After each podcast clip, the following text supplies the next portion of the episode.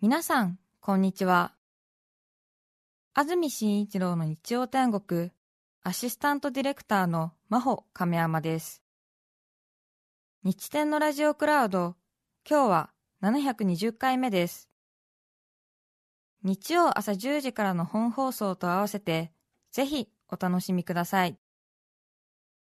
それでは、11月14日放送分、安住紳一郎の日曜天国。今日はゲストコーナーをお聞きください。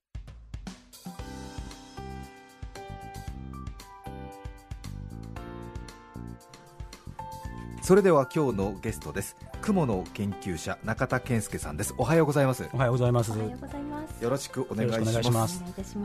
中田健介さん中田健介先生ですが1967年昭和42年生まれ54歳大阪府箕面市のご出身です1995年京都大学大学院理学研究科を卒業現在は京都女子大学で生物学を教えながら未だ謎の多い雲の研究を続けていらっしゃいます今日はなので大阪からはい、そうです。ありがとうございますいえいえありがとうございます。久しぶりに新幹線の、あの東京来た1年ぶりです。あはい。やっぱりコロナでえー、そうです、そうです。出張や学会もあそうリモートになってますねそうです、そうです。そうですか今日はで楽しいです。そうですね今日は東京またすぐ戻られますか？あーとちょちょお昼ご飯食べてから夕方帰る感じですかね。ああそうですか、はい。えーさて雲ですね。スパイダーの方の雲、はい。確かにまあ皆さん存在知ってますけどそんなに生態、まあ、うん。蜘蛛の巣ぐらいわかるけど、雲が一体どういう昆虫じゃないんだよないと昆虫じゃないですよね。足の本数違いますし、うんえ。羽もないでしょ。はい。えそうですね。ねでも虫とは呼ばれますよね。虫は、あのね、日本語の虫って、ええ。その昆虫だけじゃなくて、えっ、と、小さなええ。陸上の動物、あれ大体虫って呼ぶんですよね。はい、だから、その生物学的な昆虫と、その日本語の虫ってのはちょっと意味が違うんで。小さな生き物。そうそうそうそうそうそう。へえ。雲は何類になるんですか？く雲は雲。えっと、あいや、えっ、とね、えっ、と、正しく言うと、えっ、と、胸郭類胸郭類。はい。どういう感じですか、難しいです。あの、金辺に、えっ、と、ええハサミに近いのかな？金辺にハサミの右側みたいな。はいに、角角類。へえカブトガニとか、サソリとか、ダニとか、そういうものが入りますね。ダニとか、はいはい。へえサソリとかサソリも。サソリも足8本。そうですか中戸先生は小さい時から雲が好きでこの世界に入ってきたんですか？えっとね、それは必ずしもそうでは ないのがですね、ちょっとこう、あれなんですけど、あの子供の時はふ、まあ、普通の生き物好きっていうんですか、まあ、はい。子供の時誰でもええ。虫とか好きじゃないですか、はい。ね、であのそういうレベルではあったんですけど、はい。別にそのいわゆる昆虫少年とか、その、ええ。なんていうんですか、標本箱にずらーっと並べてみたいなんじゃなかったんです、は見てるのは好きでしたけど、で実際に学問を始めてみてこれは面白いと気づくわけですか？ですね。へえ。どこでした？その雲の学問を極めようと思った？いや極めよう 極めようって思ってるっていうわけでもなくて、ええ。まあなんかこうおもろいなと思いながらですね、はい。何十年も遊,、まあ、遊んでる意識ですよね、ええ。遊びながらこのままここまで来たっていう、そうですか。はあ、ちょっと幸せな人生ですね。ええ。確かにでもなんかあのうん。こういうある道極めたマニアの方とかが学者の先生とか、はい。もう研究対象と自分が似てくるみたいなああ感じで本当にあのサメのファンの人はもうサメに見えるし この間アリの学者の先生来た時はもうなんか途中からアリにしか見えなくなったりとか。ちびちびちびちびってなるんですよあのあの、えっともう僕もね、確かにね、あのはい。雲みたいなね、ええ。雲って待ち伏せする生き物なんで、はい。割とね、待ち伏せするの好きなんですよ。待ち伏せとかこう人と喋ってる時でもね、こうなんかこうは会話のトラップみたいなの仕掛けといてね、あ引っかかってきたみたいな、はい、そういうの結構好き。あと雲は本当単独行動ですよ。本当2匹揃ってツインでいるの見たことないぐらいな。そそうですね、基本うん単独ですね、でそね。そう言われれば僕もあんまり集団行動苦手なんで、あのはい、やはり。日本にはどれくらいの種類いるんですか？日本はもう千何百種類と言いますね。であの世界中で見ると、はい今4万9500何500とか600とかで、えー来年の早々には5万種を超えるだろうっていうレベルですね。あ今でもね、毎日新しい種類ってどんどんどんどん見つかってて、平均するとね、1日2種類ぐらい新種が見つかってるんですよ、世界中でね。ねそんなレベルなんで、このまま計算していくと、来年の初めには5万種超えや、みたいな。そうですか、はいじゃあまだまだ全容つかめていないというか。あそうです、そうです、うんそれは雲だけじゃなくってね、その小さな生き物とか魚とか、やっぱり見つかりにくいもんいっぱいいるんで、ね。あの生物の世界って、えとにかくまだまだわからないことだらけです。でもその生物の多様性がね、うん。やっぱりこれからの可能性だし。あそうそうそうそう。あのつ楽しいですしね、うん。いやまあ僕だけかもしれへんけど。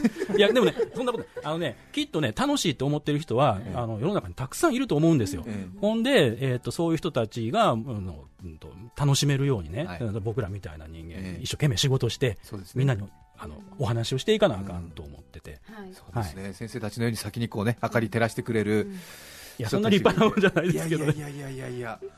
ちょっとね雲って確かに想像すると、蜘蛛の巣上手に張って、で待ち伏せしてっていう、ちょっとあの小さな体でビジネスマンとして優秀っていうか、あー。なんかなりわいとしてご立派っていうか、そうそうですね、あのま、割とねビジネスの文脈でね捉えることもできる生き物なんですよ。あの網最初に張るはい。やつらいっぱいいて、ええ。で網張るときって大変なんですよね、その、なんていうか、あれ、糸でできてるんですけど、タンパク質でできてるんで、えあのタンパク質やからあの、本来やったら自分の栄養にできるもんですよね、で餌から取った栄養にできるんやけど、それをわざわざ投資してるわけです。ででそこから取れた餌を上がりにかけてるわけで、ええ。下手するとね赤字になったりする、そうですね。そうそうそうそう、でその辺が面白いですよね、毎な回毎回タンパク質の決算やってあそうそうそう、ええ。毎日毎日。そうですよね。大変ですよ、そんな。だから貸しに行って仕入れてこれが上がりで売れるかどうか。売れ残ったら自分で食べるそうそうそう、ええ毎日毎日それやってるんやから、シビアな生活してんねん思いますよ。ええさてそんな雲の世界ですけども中田健介さんに今日お話しいただくテーマはこちらです。不思議な不思議な雲の生態。まずは一気に紹介します。不思議な不思議な雲の生態。最強雲の糸。空を飛ぶ雲悲しきオスの運命以上の3つです。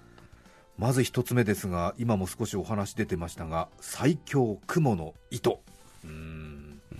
やっぱり雲っていうと糸でしょうね、最強なんですね。最強だと言われてますね。あそうですか。自然界ので、えー存在しているその繊維って糸の中では、まあ、すっごい強い。はあ。まあ、イメージするのはやっぱり蚕の糸とか、あーえー。えあんなに比べるとやっぱだいぶ強くって、ええ。強いっていうのはねどういう意味かというとあの、まあ、そのこうやって引っ張っていって切れるときに、必要な力が大きいっていうのと、もう一つねあれ伸びるんですよ。ーはい。こう、うん。横でから押していくとねビューンって伸びていくんですけど、はいはい。これがよう伸びるんですよ。えでここれねどうなってるかというと例えば糸ができてた時に餌がボンってぶつかった時に、は全体が網がギュッて変形して動きを止めるんですね、でこれ壊れたらかなわんので、ええ。えー壊れないように受け止めるってことができるっていう意味ですごくいいんです。確かに虫が結構なスピードで引っかかった場合は相当衝撃がそうそうそう。巣にかかりますよね。そうそう。でブニョンって変形して、でそれの動きを吸収してエネルギーを吸収してくれるんですよね、それできるのってねやっぱこれが一番雲の糸が一番いい。え。え。で上手にビヨヨンビヨヨンってなってそうそうそうそうそうで動き止まるでしょ。へえ。あれはでも細いですからあれを人間が使うぐらいのものにするととっても信じられないようなワイヤーになるってことあって言いますね。あの鉄みたいなワイヤーとは違うんですけどね、えはい。はあ。それを雲は自分の体から作り出している。そうです。そうです。タンパク質作る。僕らでもタンパク質作って体の、ね筋肉とかにするから、はい。それと同じようなもんで糸の材料を作って、体外に出してっていう。はあ。でよく言われるのは自分はそのネバネバに引っかかりませんもん引っねかからないですね、引っかかそれはね,、えーとね、その丸い網っていうのが何種類もの糸でできてて、あのネバネバしない糸もあれば、うん。触るとネバネバする糸もあるんですよ、ほんで、そのさあのネバネバしない糸を伝って歩くっていうようなことをするから、だって言われてます。それは互い違いになってたりとかするんでしょうかね。ああのねえっとね、丸い網ってね、真ん中からね、雲がいるはい。真ん中から、こう、周りに放射状に伸びてる糸と、それからこう、丸くなって螺旋を描いてる糸とあって、螺旋を描いてる糸だけがネバネバしてて、はい。放射状の糸はネバネバしてないんですよ。間違わないようにじゃあそれを伝って。そこを伝って、まあ、あの、実際は触るんですけどね。実際ポツポツポツポツ触って、えあの、歩いた後とかってええ。網の上に残るんですけれども、うん基本、やっぱりちょっと触っていやそうです。ちょっと触ります触ります。なんかさ縦の糸はね粘らないけどでも縦の糸だけ伝ってここいけるかなとかうね、ん、あのねそそれはねほんまにパーフェクトじゃないんです。ほんでただね引っかかってもねそれが取れやすくなるようなその体の作りを足にね毛が生えてってね。そうですか。っていうようなのもあるですね、はい上手にでも作りますよね、ねあれはどうい。う感覚を持ってるんでしょうねえとね彼らね目あんまり良くないんで、え。っとね触って触って触ってなんですよ。で、えっとねちょっと前に自分が張った糸をええ触って、あこんな形になってるわっていうのをなんていうの手探りでね、はい。状況を理解してそれで糸を置いてってます定規も使わずになんであの等間隔が再現できるんだろうと。あれねちゃんとね測ってんですよ。測ってるんですか？測ってんの測ってんの。あの後ろ足でね、えー前に張った糸を触って、あここ前ここに張ってるから次ここみたいな。えーじゃあ普通に人間が指で1頭2頭ってやる感じで、あそうそうえー、とここだからみたいな、えー、と足伸ばしてこの位置に。あそうそうそうそう。本当にそういうことだからねあのね研究者でひどいことするやつがいてね、ええこう糸を張ってる時の、はい。その糸をね、張る途中でねちょきちょきちょきって切ってやるんですよ、はあ。そうするとやっぱ間違うあそうか、うん。前に置いたのをそうそうそう。勘違いするから。そうそこをね先に切っといてやるとね、えええあれないぞみたいなところで変なところに貼ったりするんですなって急にあ粗い網ができたりとか。そうそうそういや本当にそうなるの、なんじゃそれみたいな。えー、あいや面白いですねあれは効率的にはどれくらいの上がりがあれば生活できるんですか？1日にい何か獲物が1つ2つみたいなことなんですか？あの大きければねそれでも大丈夫ですね、だからどんだけの大きなもんが取れるかによってだいぶちゃうじゃないですか、はい。はい。でもなんか全然獲物かからないとこにお店開いちゃってるなっていう雲を見て心配になりますけど、あのそうするとねあかんかったらね、えー、と引っ越したりします。引っ越しして、うんここで貼ってみてあかんかったら引っ越す。でもしくは引っ越せへんような雲やったら、えっと今日最近あかんなと思ったらちっちゃな網張ってしばらくしのぐ、えーはい。ちょっと店を小さくして。そうそうそうちょっとちょっとあのあの節約しようかな、えランニングコスト下げようかなみたいな、そういうことしてます。ーであの作った蜘蛛の巣っていうのはあの後は1日で終わりにするんですか？えっ、とね基本毎日張り替えるんですよ。毎日張り替えてるんですか？毎日張り替えます、はい、えー？大変でしょ？大変なんですよ彼らも。あの毎日張り替えてるんですか？毎あの丸い網がね。丸闇丸い網はあのねえっ、と1日経つと、ええ。そのうんとね、性能が落ちてくるんですよ、粘り気が落ちたりとか。そう粘り気をあの、ね、ネバネバしてるのってこうえちょっと液状になってるんで、その乾燥してくるとね、うん。やっぱそのなんて粘着性っていうのが下がる部分があるのと、まあ、あと、まあ、ゴミとかほこりとかもつきますし、ええ。それからその餌がかかったら、まあ、取りに行くからその自分でちょっとえネバネバして切っちゃったりとか、はい。その辺が壊れたりとかええ。するので、であのもう1日経ったらいっぺん潰して張り替える。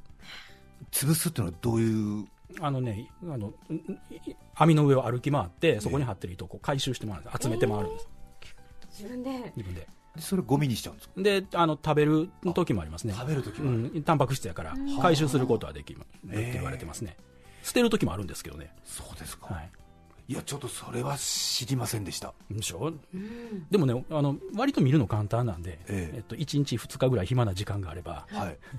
見れますので、よかったら見てみてください。回収してるとこも見えますか？あのちゃんとずっと見てればね、そうですかで朝起きてまた一また網あそうです、そうです。円形の部分を張り直してそうです、張り直します新鮮な粘り気で。そうです、そうです。だ朝一は綺麗。あの、その、ひ昼間に餌取る種類がね。で夕方になるともうボロボロになってて、えみたいな。いやまあちょっとその見方で変わりますね。すね。少し怠け者の印象がちょっとありましたよ。あのずっとねあの、はいはい。売れない店でも開いてて、まあ変わり者のね、はいあの 人が来たら捕まえて食べようみたいな。まあ、確かにね、その、網を張るときは一生懸命なんですけど、それ以外のときはほんまに何にもしませんから、うん。ひひたすら何にもしないで待ってるだけなんで、たまにここに貼ったらダメだろうみたいな誰も来ない納屋の端っことかに蜘蛛の巣貼ってこれはご愁傷様だなと思う時ありますけど、その雲でも種類によっては毎朝張り替えてるってあ、張り替えてると思う。あの、うーんとね、ほんまに栄養が不足してきて、えきつなってきたら、あの、うん。ちょっと控えることはあるかもしれないんですけど、へーじゃあちょっとねテリトリー悪くてダメだなっていうところでも毎朝そうそうそう。張り替えて毎朝張り替えて。けなげですね。ね。ね賢いんですようね。ん。まあ、僕はそう賢いって言うてますけどね、うん。いやー雲の研究者中田健介さんに今日はお話を聞いています、不思議な不思議な雲の生態2つ目は空を飛ぶ雲。これは何でしょうか？うんとあのバルーニングっていう現象があって、はい。あの特に小さな雲がやるんですけれども、あのえっとね、お尻から、ね、糸を空中に、ね、ふーって流すんですよ。はいでさこうふわふわふわって飛んでいく飛んでいくっていうか、糸が空中に浮くんですよ、ね、軽いんで。そうそう軽いから、ええ。でねこう浮くとねこれが空気抵抗を受けて風が吹くと、ピーって引っ張られると上向きの力が雲にかかるんです、ええ。でそうしたら雲ね足をねキューって伸ばして体を高く上げて、えで来たと思ったらね足パッと離すんですよ、はい。シュワーって飛んでいくんです。へえ飛ぶ。雲の糸がまあ風に舞う、その糸を掴んだままっていうか、まあ、そうそうお尻におつけたままつけたままなので自分が浮いていく浮いていくんです。だから飛ぶって言ってもそのええ。羽ばたいてあっちに行きたいからパタパタパタっていうのとは違います、へえ。要はその空中に浮かんじゃうんですね、風の力。風の力でですね。どこに行くかは風任せでね、ほんまに。ええええ。あの降りられへんから自分で、はい、うん。大変ですよね、そうか。はどうするつもりなのね、どこに着くかわからないってね。わかんない、俺自分で降りよう思っても、なかなか降りることできないから、いっぺん風に巻かれて上の方は行っちゃったらね、えそうか。そう、えそうですよね。そうそうそう。あとは変なところにくっついちゃったりとかする可能性もありますよね。ああまあ、それはね、大丈夫ですね。あ、あのくっついたらまたもういっぺん飛べばいいので。そう、ですか。だからね、あのなんか海の中でね、はい。例えば火山島とかができたりするでしょ、はい。その何にもないとこから島ができたりするじゃないですか、そうするとそこ最初、生き物全くいないはい。でしょ、うん。そういうところで調べてると、結構ね、早いうちから雲が現れるっていうことを言われてて。え。ー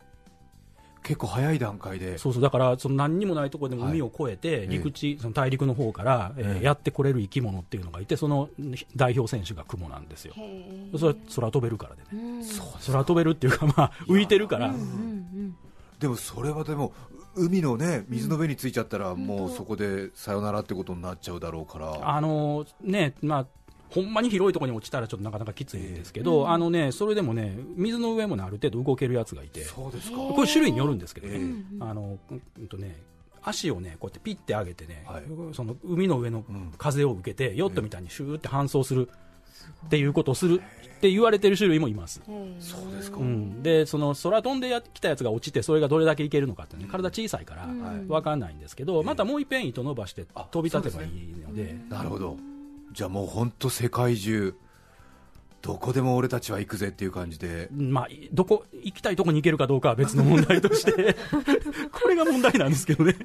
究極の流しの虫って感じで、ねあそうそうそうそう。ね、置かれた場所で咲きますみたいな、あそうそう。いやほんまにそうです。そうですね。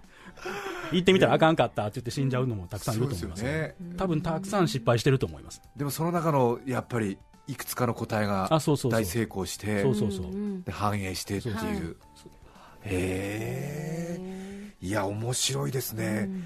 糸の使い方そういうこともできるんですね。そうですね。確かに蜘蛛の巣ね確かに風でふわーってねふあのそよいでるの見るから、うん、そうですね。蜘蛛なんてね体軽いからそれをそうか、そうか。歩いてったら限界あるから、もうん。う風の力で行っちゃう。そうそうそうあの僕研究してる時にその自分の見てる雲がそこで空飛ぶことがあって、うわやめてとかって思って、あの行かないで。そうですよね、捕まえるんですけどね。風吹かないから研究室から出ないあいやいや研究あのあ外で、うん、や野外で見てる時に野外やとねやっぱね飛び寄るんですよ。へー。グルーミングしあの時々えーバルーミングしちゃう。バルーニングして。バルーニングしちゃう。それはちょっと研究者泣かせですね。ね。じっとしてくれないっていう。そうそうそろそろおいとまいただきます。いたしゅーって言われてちょっと中田先生とか飽きたなっつって。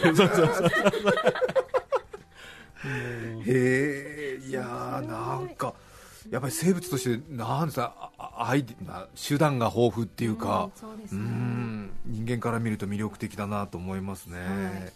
さて不思議な不思議な雲の生態おしまいは悲しきオスの運命。これは中田さんどういう話でしょうか？あのこれは割とね雲の話だと有名なことなんですけど、要はあの、えっと、交尾した後にメスがオスを食べちゃうじゃないですか、はあ。のとね専門用語では性的共食いって言うんですけど、ええ。あのそういう現象ですね。はあ。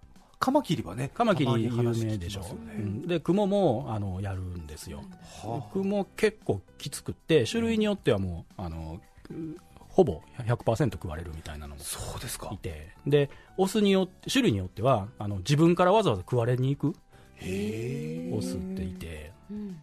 そうですか。はカマキリはメスがやっぱりあの本当に狩猟能力が高いんで、ええ。普通に自分の前で俊敏に動くものがいたらもう餌だと思っちゃうんで、んうんまあオスカマキリの自分の同じ種のオスっていうよりも動いたから食べるみたいな食べ物至上主義みたいな感じだから食べるんでしょうけど、あでもクモもねそういうところはありますね。へでそのオスとしては、はい。そのメスに、まあ、オスメスに近寄っていって、ええ。その求愛しなきゃいけないんですけど、はい。あの何こう餌に間違えられたら困るから、はい。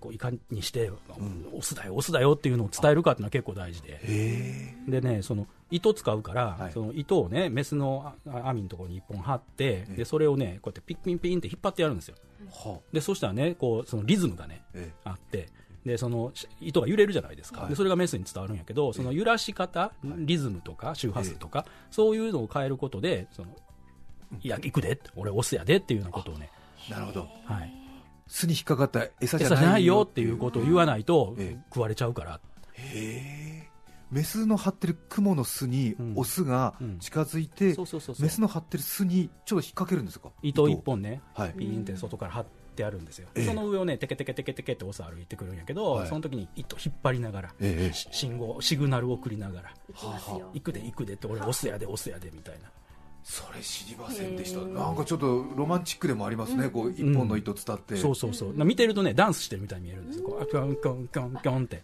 足動かしてね、リズミカルに足動かしてね、そうですか、はい。えーで研究者が意地悪してちょっと違うリズムやるとメスがあ餌だと思ってます。なんかね、あのね、雲を食べる他の虫っていうのもいてね、えー。それがその、あのオスのね、引っ張り方をね、真似して近づいてきて、雲食べるっていうのもいたりしてね、多様性恐ろしい。すごいでしょ、生き物の世界ってもう、なんかいろんなことがあってね、もうね、大変なんだ。よ。いやね先生もびっくりすることはいっぱいあります。いやいや、もうびっくりすることだらけです。詐欺師を騙す詐欺師みたいな、そうそう。黒詐欺みたいなことでしょ。だからまずオスは獲物と同じ動きすると騙されて食べられるから、うんうん。オスだよっていうダンスのリズム出すんだけど、そのダンスのリズムを真似するクモを食べる他の虫がいるっていう。ええそうですか。でオスが自分食べていいよっていうクモもいるわけですね。そうです、そうです。うん。それはもう生物の自分たちの種の保存で交尾し終わった後は？えっとね、種の保存じゃなくてね、えっとね、このメスから食われないようにしてね、逃げたとしても、ええ。もういいことがないと。はでそれはね、あの、生き残ったらオスがすることっていうのは、ええ。次のメスを探して、はい。えーもし次のメスと交尾することができたらいいんですけど、はい。なんかね、その移動の途中にね、天敵に食われたりする確率が非常に高い。はほんで、あの移動しても、あと次のメス見つけられるとは限らない、はい。メスが少なくて、え。でそうすると、そんなことするよりかは食われてしまった方がね、食われるとメス、栄養たくさんになるじゃないですか、子供たくさん産むじゃないですか、ええ。そしたら自分の子供増えるから、はい。あのそっちの方が得、だってそれでそういう行動が進化したんじゃないかっていうふうに言われてます。だからその、うん。え？僕らの感覚からするとね、うん。変ですけどね、その変というか奇妙な感じしますけれども、まあ、あの要は生き物の世界では子供がたくさん残るような性質持ってると、その方があの有利になっていくので、あのそっちの方がええんやったら、はい。まあそうしても、うん。はい、ただどういうあれですよねメカニズムで、まあ、普通はね捕食者から逃げるっていうのが刷り込まれてるはずなのに、うん。メスだけには平気食べられて OK っていうどこでこう判断っていうかね、そのスイッチが入ってるのか、まあ、判断じゃないと思うんですよね、そのそういうことをするオスが現れたら、えその人は子供が残しやすいから、うん、その子供はお父さんの性質引き継ぐから同じことするんで、えそれでどんどんどんどん増えていって、ね。っていうことだと思います。え交尾の後は、えーぼーっとしちゃうみたいななんかそういう そういうそういう性質を持ったそういうそこの、そううんそういう人がたまたま、そういう人じゃない、そういう雲がうん。たまたま現れたら、うん。そこだけそこの家系だけ残ってったっていそうそうそうそう、そういうことですそうですよね、うん別に彼ら考えてやってるわけでもないし、ね。うん、どっかでそうイノベーションを起こしたわけでもないし、でその最初にそれをやった雲がその子供が増えるって思ってたわけでもない。です、うん。あくまで結果、そうですね。はい。偶然結果を残してった性質をたどるとうん。交尾の後メスに食べられる祖先がやっぱりいたってそことですね いやまあねあのうん。決して他の動物の生態を人間に置き換える必要ってのは全くないですけども、はい。やっぱりどうしてもそういうふうに考えてしまう自分もいて、いやわかります、あのね僕でもねそのやっぱり食われるオスが食われるとこを見るとねあーってやっぱりね どうしてもねはい。生物学者としてはこんなん考えたらあかんと思うんですけど、やっぱ心は揺り動かされますね、ですよね。少し抗う素振りみたいなのは見せるんですか？見せずですか？えっ、とあの抵抗するやつもいます。逃げようとするやつもいて、えあのそのせあのさっき自分から食われるやつは違うんですけど、あの逃げようとするやつは巻かれてても途中でこうやって、そのうち逃げれることもあります、あと雲の捕食ってのはあれですか？口で噛むっていうことなんですか？えっ、とね口で噛んで、えっとね、毒注入するんです。で、ええっと虫動かなく刺して、まあ、糸で巻いたりもするし、でその後消化液をね、えっと相手の体の中に注入してやって、えで相手の体の中で消化するんです。体の外で消化するんで体外消化っていうんですけど、僕らみたいにか胃の中で消化するんじゃなくてね、ほんで体の中ドロドロになった餌がい。て、そのドロドロになったのチューチューって吸うっていう。そういう食い方してます。体外消化。体外消化って言います。へえ。それで雲の巣のところにしばらくこうあなんかこう、飾ってたりしますよね。よね。あれちょっと消化のために置いてあったりする置いてある場合もあります、すぐ食べればいいのになんでね勝手に思ってたんですけども、うん食べてるっていう途まあ、中熟成させてる熟っていうんですかね。いやこないと怒られるわ。いやいやいやいやいや面白いですね。知らないことたくさんありますね。それでは一曲お聴きいただきます。大田区の靴べらさん45歳男性の方からのリクエストです。スターダストレビュー夢伝説お聴きいただきます著作権使用許諾申請をしていないため、リクエスト曲は配信できません。引き続き、ゲストコーナーをお聞きください。改めまして今日はゲストに雲の研究者中田健介さんをお迎えしています今日お話しいただいた内容も載っている中田さんの本「雲の糸」は三島社より税込み1980円で発売中です驚くべき生態と雲の知恵身近な雲が違って見えるそんな雲の専門書です。ぜひご一読ください。大変評判になってますけども、もう今日のね先生のお話聞いたらあ、はい。面白い先生だなと思ってね本読んでみたいという気持ちになると思いますね、ぜひともう。ん。もうね雲以外の話も面白いですかはいら。もう後書きがね本当に面白い。ありがとうございます。ちょっとね兄弟出た先生の文章とは思えない感じの。えそうですか？そうですか？本当に素朴なたくさんメールもいただいています、山口県からいただきました犬好きの母さんですけれども先生にということで庭の水やりをしている時シャワー状の水が雲の巣の近くに行くと大きな雲が体を上下に揺すっています、時には興奮している様子です。あれはなぜですか、かかった水を落としているからかしらと思っていましたが先日は遠くにいたのがザザザと近寄ってきたのでこちらも一歩下がって見入ってしまいましたっていう。あのバーってね上下に揺れる行動っていうのは、はい。あの危険感じた時にね、ええ。天敵が近づいてきたって思う時に、えーやる行動なんです。はあ。だから多分ね雨水雨水シャワーの水が当たった時に、なんかやばいって思ったんだと思います、はあ。それで自分でそうそうそう。巣の真ん中にいてこう。であ暴れ暴れてね暴れて。その、うん襲ってくんなよっていうようなことをしているんだと思います。威嚇してる。い威嚇うんもあるしその動くことによってその何？捉えにくくするっていう効果もあるのかもしれません。へえ先生は今研究は何に力入れてらっしゃるんですか？えっとね今やってるのはねあの交引破壊っていう現象があって。交引こうあのねオスとメスが交尾しするときにそのオスがそのメスの交尾器をね破壊して壊して使えなくして去っていくっていうは現象があって、えうん、そうするとその、えっとそのオスと交尾したメスは、はい。もう次のオスと交尾できなくなるんですよ、はだからそのなんていうんですかその壊した側のオスからしてみたらえこの後このメスが産む卵は全部僕の子供みたいにできるんです。交尾機の木はじゃああれですね。あの器の。器です。そうですそうです、ええ交尾をするための道具を壊しそうですそうです。なんてことでしょう。ね、あのーそういう話なんです。人間的な感覚で言うとそうなんですけどね。ね。まあまあ、彼らには彼らの理屈が。あって理屈があって、はい。は食べられてるばかりではないんですねあそうそうそういう種類もいるっていうことですね。えー、なかなか戦略的ななんかすごいことしますね。いろいろあるんですね。いやでも研究しがいのある対象ですね。そうなんですよ。面白くって。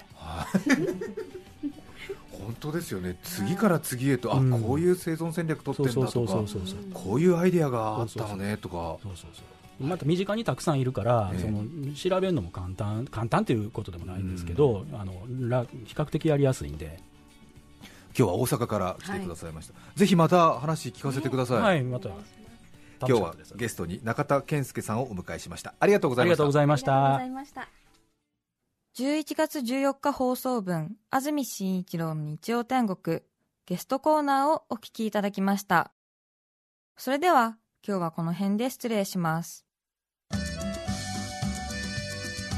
安住紳一郎の日曜天国赤パジャマ青パジャマ黄パジャマ茶パジャマ休日のパパちょっと邪魔。